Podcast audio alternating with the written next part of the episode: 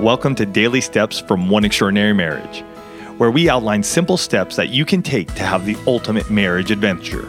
I'm Tony DiLorenzo, your co host, along with my beautiful wife, Alisa. In today's show, we answer the question Do you combine sensation oil in your oral sex fun?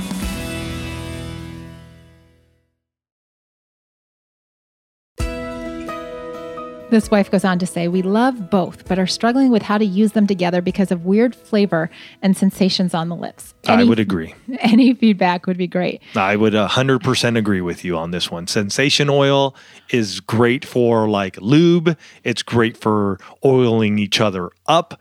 I would say we stay away from it. This is just me because even when it's on Alisa's body uh, and I kiss it, I'm with you, man. It's it's one of those weird flavors, so it's knowing when to use it mm-hmm. and when to stay away. Not not to say, I would say stay away from it, but like if you want to do kissing, you want to do oral sex, make sure you're doing that prior to using the sensation oil. Like getting all that kissing and that oral oral sex in, then apply your sensation oil. That's just me.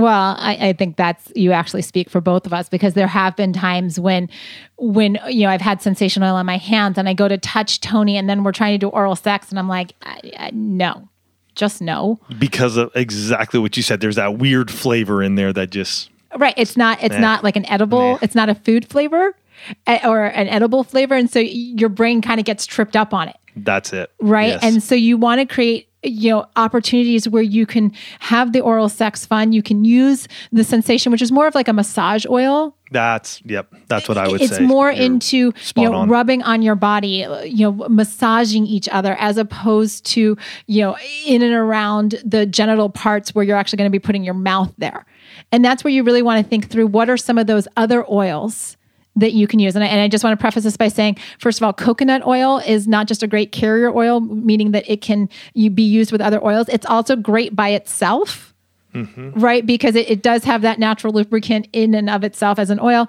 but it also doesn't you know it's like the coconut taste right? Mm-hmm. Unless you get like you know some that are so refined that you don't even get the coconut taste but you still get all of the the pleasing attributes of an oil without kind of that funky like it actually is like making my my tongue move because i'm like "Ah, that funky taste that you get from the sensation oil but you know it's also important too if you are going to mix in other essential oils you know because you can get into like some of your citrus right? You can get into some of your mints. Right? Those are different types of oil. lavender. But lavender is also one that you want to be careful because it kind of has that flowery.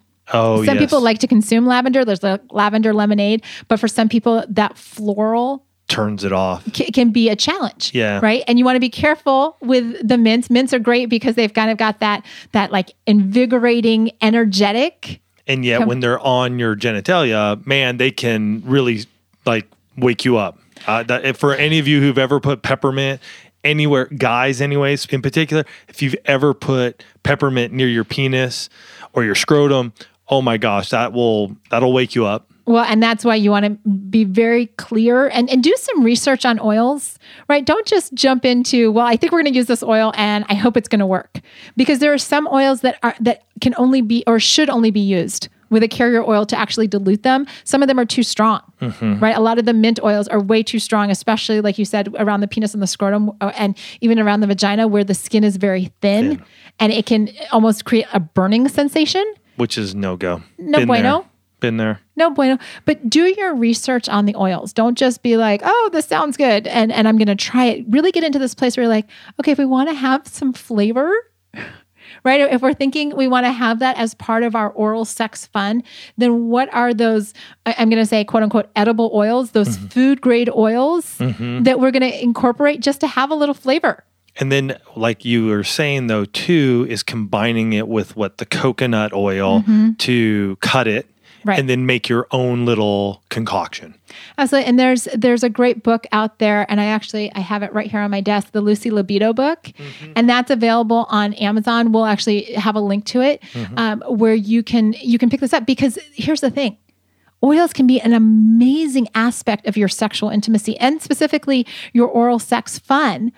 But you want to make sure that you're using it in such a way that you really, it becomes an enhancement and not a detractor.